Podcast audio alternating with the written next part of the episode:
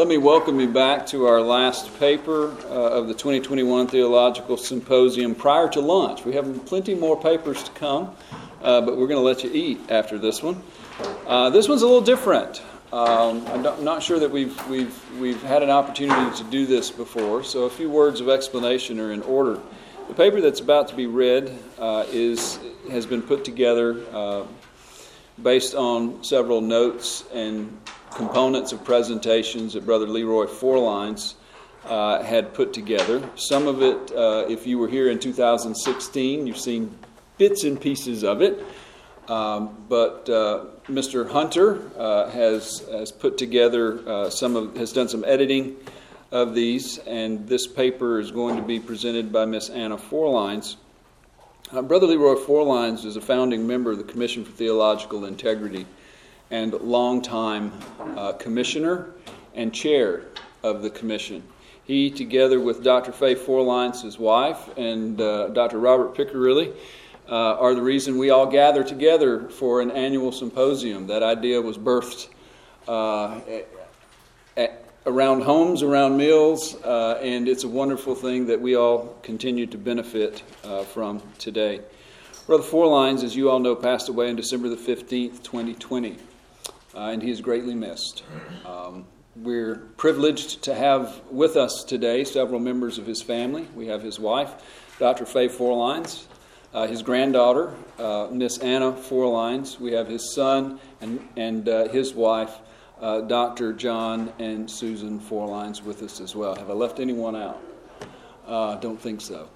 Um, This paper is drawn in many respects out of several studies that Brother Forlines did, both in preparation for his uh, Romans commentary and in thinking that he did uh, related to projects that grew out from that. I recall uh, some serious concerns that he had about some of the things he was seeing in certain forms of dispensational premillennialism, especially as it related to uh, some aspects of, of their eschatological understanding of the relationship between Israel and the church. And I think some of that uh, is hinted at in this presentation as well. So please listen attentively uh, as Miss Forlines, Miss Anna Forlines comes and reads this. Anna is a graduate of Welch College. Uh, is presently uh, part of the Master of Arts in Theology Ministry program uh, at Welch College.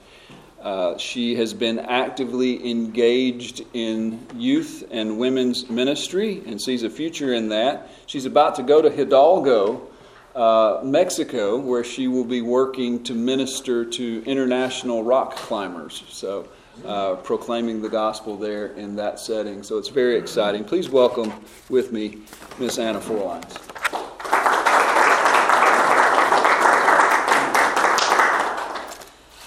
Hello, um, as Dr. Hester said, my name is Anna Forlines. I am the granddaughter and the youngest grandchild of um, Leroy Forlines, um, Leroy and Faye Forlines. Uh, my grandfather, he went home uh, to glory in December of last year. Um, my grandmother is here today with us, and I'm so thankful for that um, in honor of his legacy. Um, I would like to thank my grandmother for giving me this opportunity um, and uh, being the brains behind this opportunity.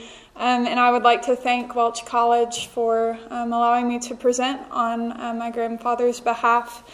Um, I am, as Dr. Hester said again, currently finishing up my master's in ministry and theology from Welch College. And the Lord has opened the opportunity for me to go to Mexico as a missionary to rock climbers, and that begins in December. Um, I'm honored to follow the Lord's leading uh, in ministry as He guides every step. Um, by His grace, walking in everyday faithfulness. Um, my grandfather, he was a light and an example of taking seriously the service of God's Word. Um, and this paper of his that I will be reading will shed light to this fact as we read his words of meditation on the Abrahamic covenant and the church. Has God cast away Israel? The Abrahamic Covenant and the Church by F. Leroy Forlines. In the calendar years of 1952 and 1953, I was pastoring the Free Will Baptist Church of Warwick, Virginia, more likely to be remembered as Newport News, Virginia. As I recall one Sunday afternoon, I was reading the fourth chapter of the book of Romans in the KJV, which reads, What shall we say then that Abraham our father, as pertaining to the flesh, hath found? For if Abraham were justified by works, he hath whereof to glory, but not before God. Romans 4 1 through 2. The first two verses of chapter 4 caught my attention. A question popped into my mind. Why did Paul not say, What had Enoch found, or what did Noah find? They were both chronologically before Abraham. It took me a while to find out. In the fall of 1953, I joined the faculty at Free Will Baptist Bible College. I had been employed to teach extension schools in Free Will Baptist churches. However, due to some resignations at the college that summer, I was called on to teach evangelism and to serve as Dean of Men along with my extension courses. Later on, I was given the responsibility of teaching Romans and Galatians. As I made my way through Romans and Galatians, I was confronted with the fact that my interpretation of the Abrahamic covenant put me in conflict with what I had been hearing from others as it was applied to the relationship between Israel and the church. Paul's question. In Romans 11 1 through 2, Paul said, I say then, has God cast away his people? Certainly not. For I also am an Israelite of the seed of Abraham of the tribe of Benjamin. God has not cast away his people whom he foreknew. Here, Paul raises the question Has God cast away his people? In the last part of the verse, Paul makes it clear that God's people mentioned in the question are those who are Israel, Israelites in the flesh. This being true, the question could read Has God cast away Israel? A popular interpretation of the apostles' question is did God cast them away forever? The conclusion generally reached is that Israel has been cast away, but this is only temporary. It is my opinion that the word forever is an unjustifiable addition to the apostles' question. When Paul denied the implication of the question, instead of saying that Israel had not been cast off forever, he simply answered that Israel has not been cast away. This he proved by citing himself, Romans 11.1, 1, and the believing remnant, Romans 11.5, as present proof that God had not cast Israel away. Therefore, it seems to me that Paul had said to the church at Rome that God had not cast Israel away. That put me at odds with all that I had heard before. Now, let me share with you how I went about handling these two verses in my Romans classes. I would read Romans 11, 1 through 2 to the class. Then I would say to the class, Is it fair to say that Paul raised the question, Has God cast Israel away? Over a period of more than 50 years, they have always said yes. Then I would read verse 2 God hath not cast away his people whom he foreknew. Then I asked them, How did Paul answer the question? They have always responded that Paul said, No, God has not cast Israel away. I have followed the same approach while teaching in Russia. It has always been consistent. Does that mean that all of these students fell in line with my view?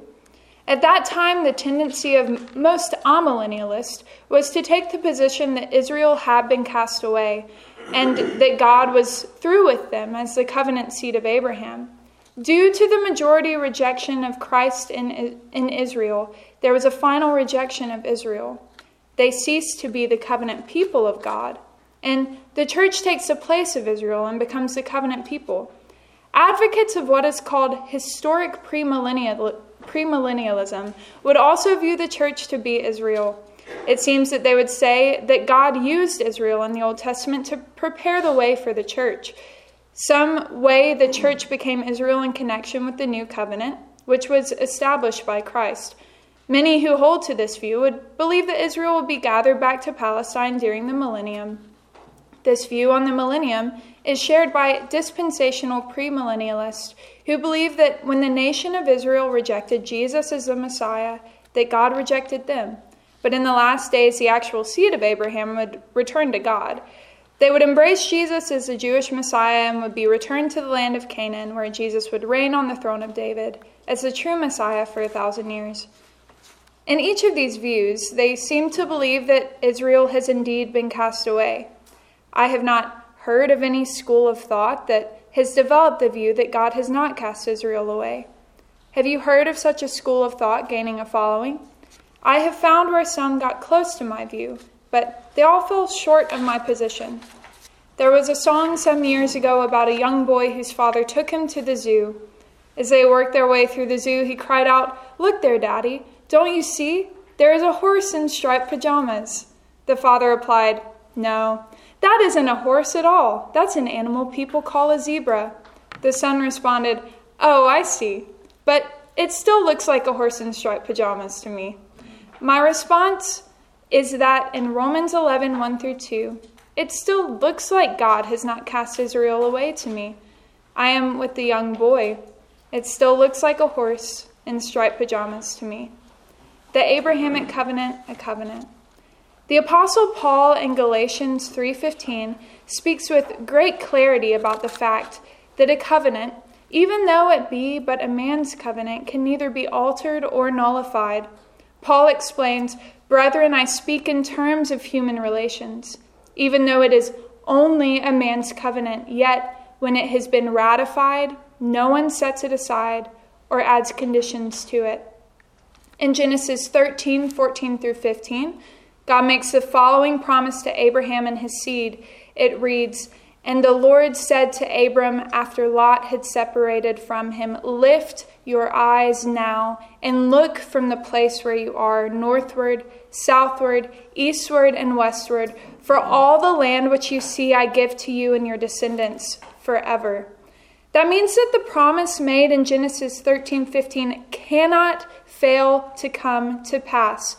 It will take a lot of good research and clear thinking to work your way through how all of this finds fulfillment. But you do not need to do a lot of research to conclude that it will find fulfillment. After a quick look at Romans 11 1 through 2, if God had cast Israel away, that would have nullified the covenant that he made with Abraham. You do not need to be deeply involved in research to decide that God had not cast Israel away. It will take some time to harmonize much of what you read in the Bible with the viewpoint that I am setting forth, but it is the only way that you can fit all that you read in the Old Testament about Israel, the confirmation of the Abrahamic covenant.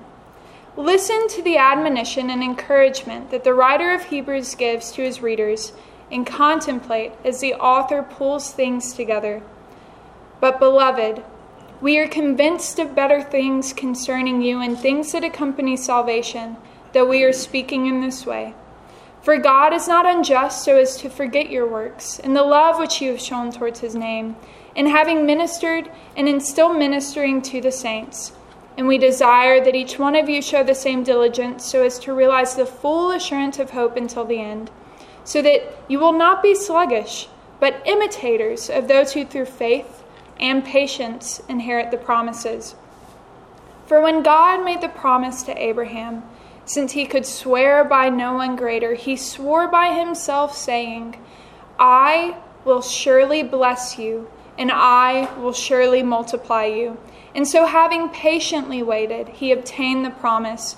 For men swear by one greater than themselves, and with them an oath given as confirmation is an end of every dispute. In the same way, God, desiring even more to show the heirs of the promise the unchangeableness, immutability of his promise, interposed with an oath, so that by two unchangeable, immutable things, in which it is possible for God to, to lie, we who have taken refuge would have strong encouragement to take hold of the hope set before us. This hope we have is an anchor of the soul a hope both sure and steadfast, and one which enters within the veil, where Jesus has entered as a forerunner for us, having become a high priest forever, according to the order of Melchizedek. Hebrews 6 9 through 20. The writers of Hebrews was harking back to a quotation from Genesis 22. After Abraham had obeyed God in sacrificing Isaac, the scripture states, Then the angel of the Lord called to Abraham a second time from heaven and said, By myself I have sworn, declares the Lord, because you have done this thing and have not withheld your son, your only son. Indeed, I will greatly bless you, and I will greatly multiply your seed as the stars of the heaven, and as the sand which is on the seashore. And your, your seed shall possess the gate of their enemies in your seed shall all the nations of the earth be blessed, because you have obeyed my voice. Get this the great I am took an oath, and because there was no greater, he swore by himself that by two unchangeable, immutable things in which it is impossible for God to lie, we who have taken refuge would have strong encouragement to take hold of the hope set before us. Hebrews 6:18. The identity of the seed of Abraham. The question now remains who is the seed of Abraham? In the Old Testament, Old Covenant, the word for seed is zerah, and it is singular. In the Septuagint, the Greek word for seed is sperma, and it is singular. Today in English, we might have translated them sperm, but it appears semen is probably the best way to translate zerah and sperma. I take it that this covenant embraces all that are considered to be the seed of Abraham. The verse in Genesis that calls for our attention is Genesis 22:18 which reads, "In your seed all the nations of the earth shall be blessed, because you have obeyed my voice." This calls for a discussion of which of the following terms should be used: seed, offspring, or descendants. The term was almost universally called the seed of Abraham until the appearance of so many new translations. Since then, there has been almost a complete exodus from the use of Abraham's seed. This move has manifested itself in a preference for either Abraham's descendants or the offspring of Abraham. I must say that emotionally, I have always had a strong preference for the term the seed of Abraham However, I have acknowledged the validity of the other translations. As I have gone through this research, I am doing some rethinking, and I am giving serious thought to a preference for the seed of Abraham. When you think your way through the meaning of Abraham's seed in Genesis, the first thought should go to the fact that Abraham's seed is Abraham's semen. It is that connection between Abraham's descendants and the semen of Abraham that establishes the connection with Abraham. While I think we should talk about Abraham's seed, between the terms Abraham's descendants and Abraham's offspring, I think that the term Abraham's offspring might reflect more of an attempt to hark back to the seed of Abraham or the semen of Abraham. Probably the most intriguing verses in the Bible about the seed of Abraham is in Galatians 3:16, which reads, "Now the promises were spoken to Abraham and to his seed." He does not say and to the seeds as referring to many, but rather to one and to your seed, that is Christ. I am inclined to believe that we do not need to get involved in mental gymnastics to try to understand what Paul was saying in Galatians 3:16. Paul was using his apostolic authority to clarify that Jesus Christ was the true heir, through whom and in whom we will receive our inheritance as heirs of Abraham's seed. It was only after the appearance of Jesus Christ that it would become evident that he was that true seed or semen of Abraham. In Romans 8 16 through 17, Paul tells us the Spirit Himself bears witness with our spirit that we are children of God. And if children, then heirs, heirs of God, and joint heirs with Christ, if indeed we suffer with Him, that we may also be glorified together Jesus Christ is the true heir, and we are joint heirs with him. No wonder Paul bursts forth with the words of Romans 8:18, "For I consider that the sufferings of this present time are not worthy to be compared with the glory which shall be revealed in us." The unchangeable promises of the Abrahamic covenant. I need to point out that when you work your way through the Abrahamic covenant, that the focus of this covenant is on the eternal state. Nothing is said about a thousand year reign of Christ on the earth. That issue will have to be dealt outside of the redemptive covenants. I was hoping to use some more recent versions in working my way through these immutable promises, but I am having to use the KJV since I have concluded that the word seed, at least in Genesis, helps us to get at the intent of what God is telling us. In Genesis 13, 14 through 15, we read of one of these immutable promises that God made to Abraham. And the Lord said unto Abram, after that Lot was separated from him, Lift up now thine eyes and look from the place where thou art northward and southward, and eastward and westward. For all the land which thou seest, to thee will I give it, and to thy seed forever. God is telling us that he is promising to Abraham and his seed the land, the land of Canaan as an eternal inheritance. That cannot not happen. The eternal abode of God's people will be on a renovated earth. That will be the way that Abraham and his seed will experience the fulfillment of the promises to Abraham and his seed. True believers will be there. The formality of the covenant took place in Genesis 15, 18 through 19. In the KJV, it reads In the same day, the Lord made a covenant with Abram, saying, Unto thy seed have I given this land, from the river of Egypt unto the great river, the river Euphrates, the Kenites, the Kenizzites, and the Cadmonites. This cannot not come to pass. We are the beneficiaries of the promise of Genesis 22 and that promise cannot fail to come to pass. And the angel of the Lord called unto Abram, Abraham out of heaven the second time and said, By myself have I sworn, saith the Lord, for because thou hast done this thing, and hast not withheld thy son, thine only son, that in blessing I will bless thee, and in multiplying I will multiply thy seed as the stars of the heaven, and as the sand which is upon the seashore and thy seed shall possess the gate of his enemies, and in thy seed shall all the nations of the earth be blessed, because thou hast obeyed my voice. Genesis 22 15 through 18. A pruning of the olive tree. If it is affirmed that Israel has not been cast away, how does one interpret Paul's implication that Israel had stumbled? His reference to their being cast away and the breaking off of the branches? The answer is Paul was speaking of the unbelieving part of Israel, not all of Israel. It is true that this constituted the larger part of Israel, but it is also true that it constituted only a part. Now, the problem is raised. Can the larger part of Israel be cast away and it still be said that Israel has not been cast away?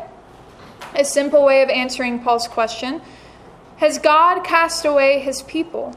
So, as to avoid this difficulty, would be to say that he has partially, but not all the way. However, Paul did not say that. He negated the whole question. Another way would be to make Paul's statement refer to believers, Jews and Gentiles alike. If this be true, why did Paul mention the fact that he was an Israelite in the flesh as a proof of his denial that God had cast away his people? Another way would be to say that God had not cast away the believing Israelites. That would be true as a statement of fact, but the whole proposition would be meaningless because it would go without saying. The thing that Paul is saying is that even though the larger part of Israel rejected Christ, and because of this were unsaved, which he had already implied in chapters 9 and 10, this did not mean that God had cast Israel away. It is necessary at this point to show what Paul meant, on the one hand, when he denied that God had cast Israel away, and the other hand, when he affirmed that the larger part of Israel had been broken off or cast away. When Paul said that God had not cast Israel away, he meant that God had not ceased to work in Israel. He was at the time working among Israelites in the flesh to maintain a remnant of true believers. Of course, it is true that many Israelites were not saved. However, Paul makes it clear in chapter 9 that the fact that there are unsaved Israelites does not void the promises of God. In 9 1 through 3, he expresses his compassion for his unbelieving kinsmen, according to the flesh, but in verse 6 states that it is not as though the word of God has failed. I take it that he meant that the presence of unsaved Israelites did not mean that the promise the promises of God were ineffective. He proved this by pointing out that not all Israel, physical Israel, were of Israel, the true Israel who had actually received the promises. As long as there is a remnant of believers among the physical Israelites, it cannot be said that God has cast Israel off, because the very presence of the remnant is a proof that God has not cast them away. Another proof that God has not cast away Israel is found in the fact that the unfulfilled promises are still assured to Israel. Paul makes this clear by stating that this blindness in part to Israel is only temporary, and that the time will come when all Israel will be saved. Then the ultimate promises to Israel will be fulfilled. Romans 11 25 through 26. When Paul says that God has not cast Israel away, he means that God is still dealing with the Israelites to get them saved, and that ultimately all of the promises of God to Israel will be fulfilled. Now, the question what did Paul mean when he said that the larger part of Israel had been cast away or broken off? It is true that these were lost. However, it is also true that since the calling of the nation into existence, all unbelieving Israelites had been lost. Since the appearing of Christ, something had happened to physical Israel in regards to the unbelieving Israelites that was different from what had been before. As I see it, this is what happened. Using the olive tree as a figure of Israel, as Paul does in verse, verses 17 through 24, prior to the coming of Christ, outwardly, the unbelieving branches remained in with the believing branches. The nation was viewed as a whole without any outward division of believers and unbelievers. After Christ came, there was a pruning of the olive tree. The unbelieving branches were trimmed off while believing branches remained. The unbelieving rejected Christ and remained with Judaism. There is no longer a mingling of the believers and unbelievers. The true Israelites stand out distinct from the unbelieving. This was not true until after Christ. Israel has not been cast away, but there has been a pruning of the olive tree. The relationship of Israelites and Gentiles today. If we stop by pointing out that Israel has not been cast away, we would fail to point out the significance of this view. The real problem is is there any significance to the fact that Israel has not been cast away? Is there any importance attached to the believing remnant of physical Israel? It is my conviction that there is some present importance attached to the believing remnant. It will be noted that Romans 11:14 speaks of an olive tree. This olive tree has had some of its branches broken off and some branches from the wild olive tree have been grafted in. The tree now has some natural branches and some branches that have been grafted in. As I see it, the olive tree is Israel the natural branches are the individual members of the believing remnant of Israel. The grafted in branches are believing Gentiles. Actually, what has happened is the believing Gentiles have been grafted in with the believing Israelites. Thus, Israel is now made up of believing Israelites who are Israelites by physical descent and believing Gentiles. In this olive tree, physical Israelites are naturally a part of Israel, while believing Gentiles are Israelites by identification. Paul is developing the same line of thought in Ephesians 2 11 through 22. Notice how Paul describes the past condition of the Gentiles as aliens from the commonwealth of Israel. Verse 12. Now, notice how he describes the present condition of the Gentiles brought near by the blood of Christ. Verse 13. One with Israel in one body. verses 14 through 15. No longer strangers and foreigners, verse 19. Fellow citizens with the saints and members of the household of God, verse 19. The idea is often expressed that when an Israelite in the flesh receives Christ, he becomes identified with the believing Gentiles rather than the believing Gentiles becoming identified with the believing Israelites. However, as I see it, the reverse is true. In Ephesians 2 11 through 22, Paul is contrasting the Gentiles' relationships with Israel now with what it had been in the past. In the past, they were alienated from Israel. They were not a partaker with Israel of the promises. Now, by the blood of Christ, this condition has been changed. They are no more strangers and foreigners, but fellow citizens with the household of God, which is Israel, and partakers of the same body. As I see it, this is the sum of the matter.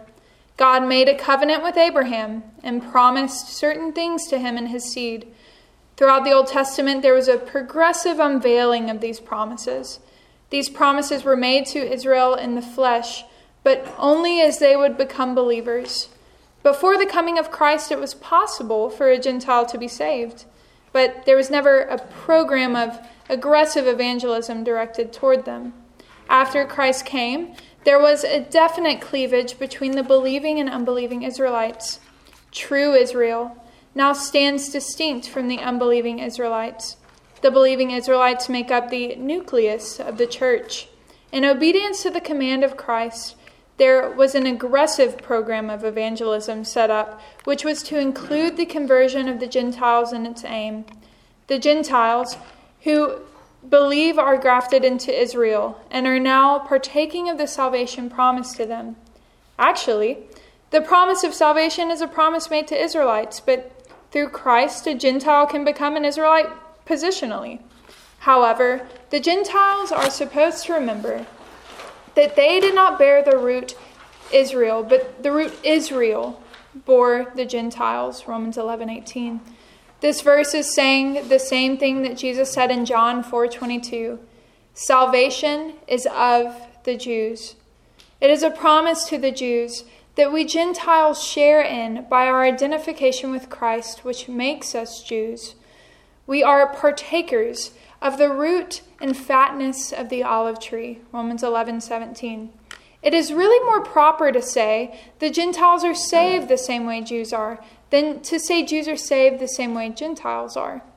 The bringing of the Gentiles in with the Israelites during this age in no way affects the promises that God has made to physical Israel.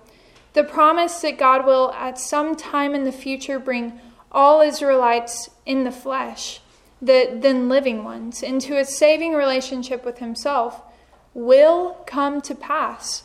Romans 11 25 through 27. Also, all of the accompanying promises will come to pass just as God has promised them. I trust that if this paper contains basic errors, that no one has been confused by it, but whatever truth it contains, I trust will contribute to our understanding of the subject. I do not expect you to believe this because I have said it, but if you believe that what I have shared with you is a proper explanation to what the Scripture is saying, I do expect to hear from some of you in the public forum. If you believe that I have not made my case, I expect to hear from it in the public forum if you are not convinced by what I have said here today. Stand by your integrity.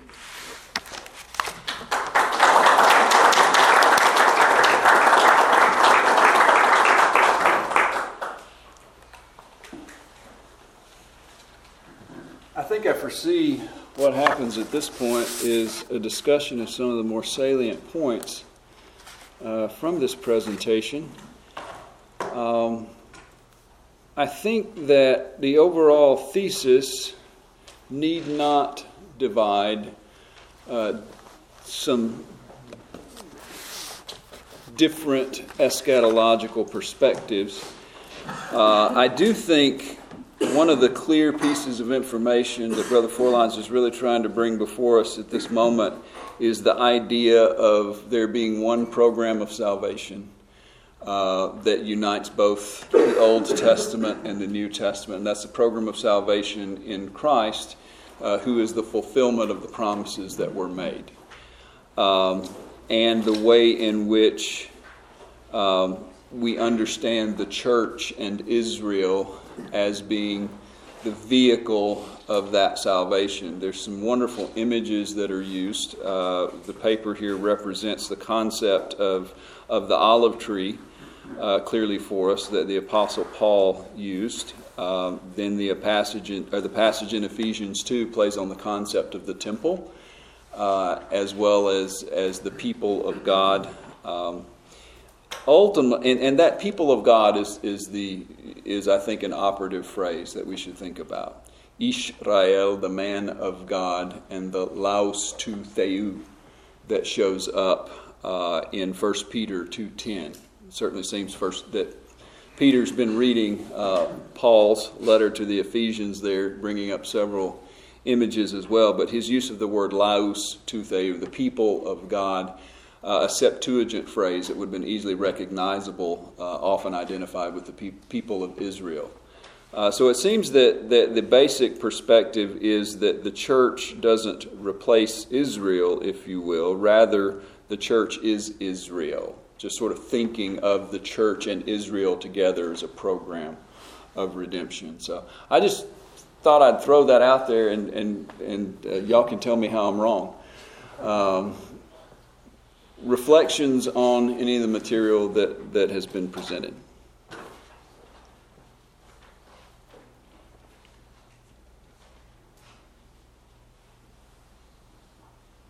Brother Watts. By way of general comment on the subject, I've observed, and I think this is partly owing to the popularity of popular teaching and preaching and books on these subjects, we find that many members in our congregations um, have a very difficult time making sense of the modern state of Israel. Mm-hmm and what an Israeli is mm-hmm. versus what an Israelite is. Mm-hmm. And it seems very elementary to some of us, but it, it comes as a big surprise to many people that a massive percentage of people who reside in the modern state of Israel are not ethnically Jewish nor religiously Jewish. And so that is a point that seems to be eye opening for many people. And I think that sometimes teaching on these themes it almost, you almost have to clear the debris field of some of those kind of misconceptions before you actually get into Scripture and people hear Israel in scriptural terms as opposed to Israel as they've heard it on television or by some sort of popular preacher who has a radio program that they listen to. So that's just more of an observation. I don't know if other people find that to be the case. I, I encounter that quite often.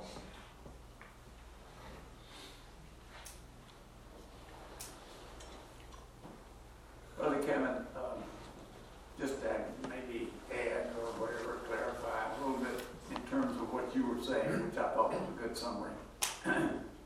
Leroy was concerned about several things, but one of the things you should take from this is that he was denying basic dispensational theology. That, that's very clear. That, that was always true. once he got started along this line. The other thing that he was really emphasizing is that the church and Israel are not two bodies, they're the same body. And it is Israel. We have become part of Israel. Uh, we Gentiles, believing Gentiles in this age, what we call the church age, we have been we have become part of Israel and thus heirs of Abraham mm-hmm. and heirs of the Abrahamic covenant in that regard. He did not work out, mm. as far as I know, he did not work out eschatological right. details of the implications of all of that. Um, but uh, those were his main concerns, I think, just, just to stress that. I will say uh, one of the major concerns he expressed to me falls along these same lines, and it was this the idea that's current in some dispensational circles that that Israelites are saved by virtue of being Israelites. So that there are two modes of salvation, if you will, and that was something that he clearly believed was unbiblical, and uh, roundly rejected that concept. Salvation in this age is, and in all ages, has always been through Christ. Um, so, excellent point. Thank you for that, Dr. Picirilli. Mr. This Bracy. is just an observation, but the, the language of grafting in with Dr. Picirilli's mention of inheritance, this fits together well with the concept of uh, theology of adoption that we see throughout the epistles as well. The idea that we as Gentiles are adopted into the family of God and receive the benefits as if we are heirs, so on and so forth. But it, it, it works with that. That imagery works with that. Absolutely. And I think the focus of the, the terms there, uh, as it relates to the sperma, uh, the seed of Abraham, uh, it, the, the New Testament authors seem to treat these, these concepts of seed of Abraham, children of God, interchangeably. Uh, allows to. 2, adoption you have in Ephesians Yes. Thematically, it's there. Absolutely. He said that if you agree with it, you should say something, so I guess I need to say something. Um, but, uh, I, I appreciate this, this paper. Um, but like, I, I've been, as a missionary, I think a lot about the Great Commission and I think about the movement from the Jewish people to the Gentile people. I mean, we're, obviously, we're going out as an extension and a continuation of trying to take the gospel to unreached people in the world. Um, but looking back, so the two ver- or two passages in Scripture that have just made a, a tremendous impact on me in developing sort of a, a missiology or, or actually kind of coming alongside the mission of God in the world are uh, Isaiah 49 verses 5 and 6, uh, where the Lord is talking about his servant Jesus. And uh, he says, he's talking about how Jesus is glorious. Though Israel be not gathered, yet shall I be glorious in the eyes of the Lord, and my God shall be my strength. And then uh, in verse 6, and he said, It is a light thing that thou shouldst be my servant to raise up the tribes of Jacob and to restore the preserved of Israel. I will also give thee for a light to the Gentiles, that, that, that thou mayest be my salvation until unto the ends of the earth. So he's saying it's a light thing. So Jesus' glory is that magnificent and Mm. amazing. Mm. And God's purpose from the very beginning has always been to share the glory of Jesus and to make Jesus glorious in all of the world. Mm. Um, so, but that that verse is quoted as the gospel is going out in Acts chapter 13. Paul and Barnabas and um, Antioch uh, of Pisidia are in the synagogue teaching, sharing the gospel, and then they go out. The Gentiles say, "Hey, come back to us the next day and teach us what you've been teaching there." So then they they go back the next day. Uh, this is Acts 13 verses 44 through 49. And the next Sabbath day came almost the whole city together to hear the word of God. But when the Jews saw the multitudes, they were filled with envy and spake against those things which were spoken by Paul, contradicting and blaspheming. Then Paul and Barnabas waxed bold and said it was necessary that the word of God should first have been spoken to you. But seeing you put it from you, and judge yourselves unworthy of eternal life, lo, we turn to the Gentiles. For so hath the Lord commanded us, saying, I have set thee to be a light of the Gentiles, that thou shouldst be for salvation unto the ends of the earth. And when the Gentiles heard this, they were glad and glorified the word of the Lord, and as many as were ordained to eternal life believed. And the word of the Lord was published throughout all the region. And if you just kind of look at that in a snapshot, it kind of sounds very harsh, like a harsh turn from the Jewish people to the Gentiles. Um, and then after that, the Jews there stirred up the devout and honorable women, and they raised persecution against Paul and Barnabas and pushed them out. And but then you see right in the next chapter in Acts 14 in Iconium, Paul and Barnabas together went into the synagogue of the Jews again. They went right back to the Jewish people. And they spake, and behold, a multitude, both of the Jews and also of the Greeks, believed. But the unbelieving Jews, it says the unbelieving Jews, this is in the KJV, this is Acts 14, verse 2. The unbelieving Jews stirred up the Gentiles and made their minds evil, affected against the brethren. So there seems to be that distinction that, that is even here in the text between the believing Jews and the unbelieving Jews. Um, as the gospel is moving out and going forward, making Jesus glorious to the nations, um, I, I I think that I have to say something that I agree with Mm. what Forlines. I I think Israel as true Israel. They're, you know, not all Israel is Israel.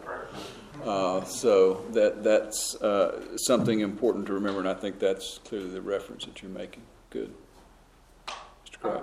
Question, uh, perhaps, maybe. Um, when, we- when, on fifty-one, when the, the views of amillennialists said they were taking the position that Israel had been cast away, and that God was through with them as the covenant seed, and so, um, and due to the majority rejection of Christ in Israel, there was a final rejection of Israel. So, is that still the case for amillennialists? Uh, I mean, do they do they see the church as the replacement of Israel? I don't know. I mean, so I mean, maybe it once was. I don't know. These things progress, so maybe. The apologetic nature of the debate is sometimes not helpful to clear definitions. Um, So that's. A, I mean, you know, that that's kind of why I asked that question because. Yeah, obviously the accusation is all. I don't know why I'm answering questions. This is my paper. Yeah. The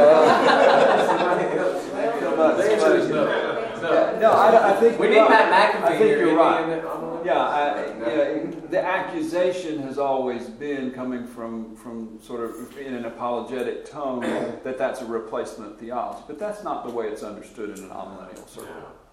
Um, it, it, it's an identification. It's a one program of redemption. That's what I Would be my understanding. Is it- Yeah, fair, well, fair well, statement. I think uh, Romans uh, 9 through 11, the center of the structure of that text is um, chapter 10, and then specifically verses 9 through 13, where Paul says there is no diastole, there's no distinction, which echoes 3, 22, and 23. There's no distinction, all have sinned. There's no distinction if you're going to come to salvation, it's going to be through, through confessing Christ as Lord and uh, believing that God raised from the dead everyone's going to be saved in the same way. Sure.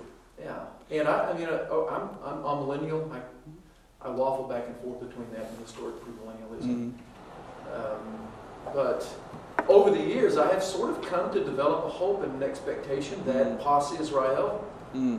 um, and Paul is concerned there with his kinsman Yes. according to the flesh, Yes. that there will be at the end a turning of ethnic Israel to the Messiah. I kind of hold out that hope.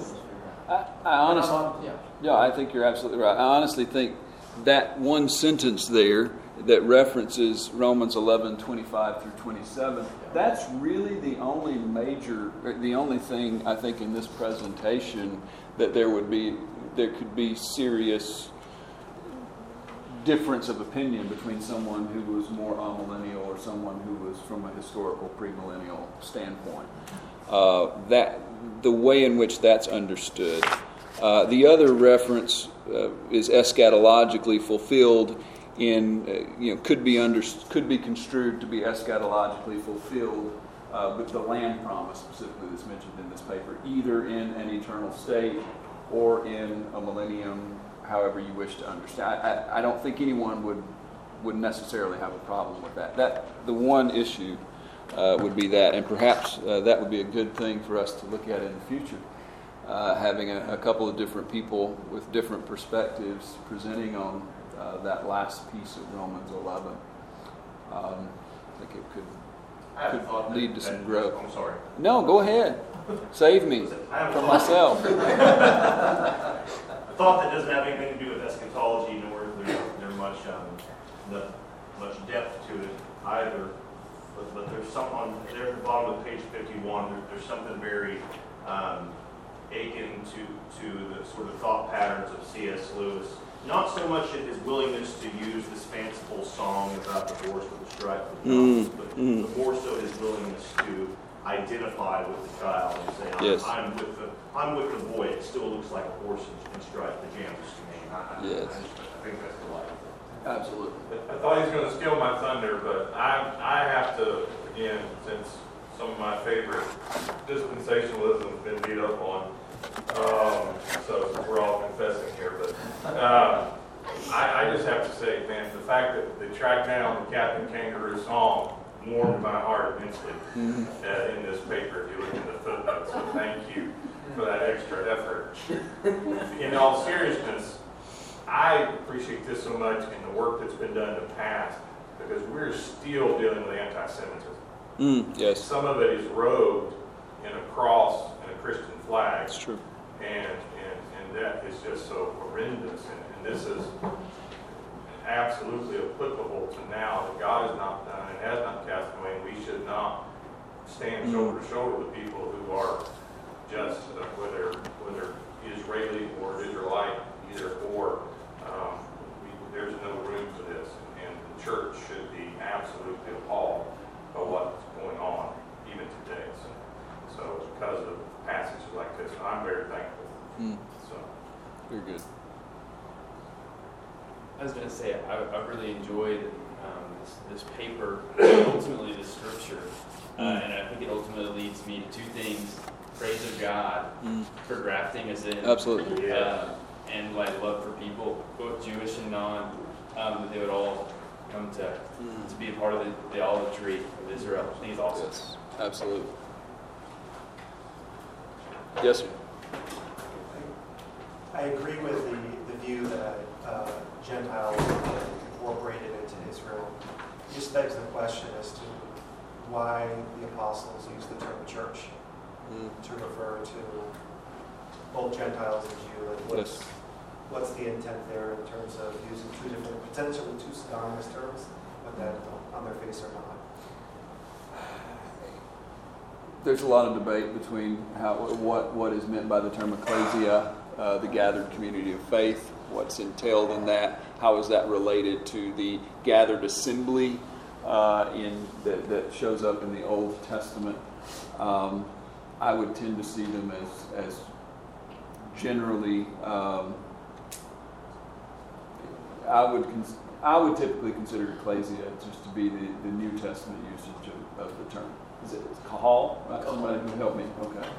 The assembly. My, my Hebrew's a little rusty. Um, but uh, I, I would tend to, to see them as, as being sort of a New Testament description of the people of God and therefore synonymous. Not everyone does. Uh, Maybe so it's obviously similar- there's debate. Maybe it's similar to when, for example, you're talking about a pastor, and there are different terms for the same office that have different emphases. Mm-hmm.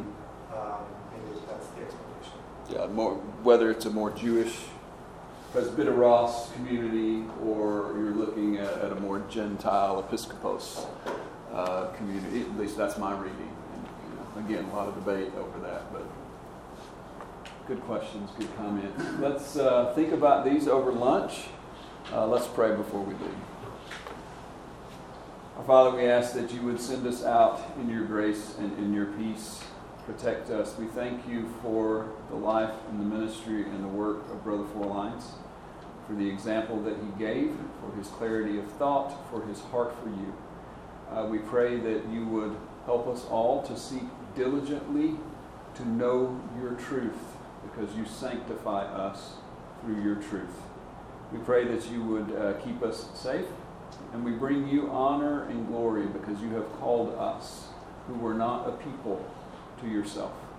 Uh, you have made us into a royal priesthood and a holy nation, uh, sanctified through the blood of your Son. And for this, make us ever grateful. And may you have all the honor and glory for that. Send us out in your peace, we pray, in Jesus' name. Amen. We will join together again at 2:05. So don't be late.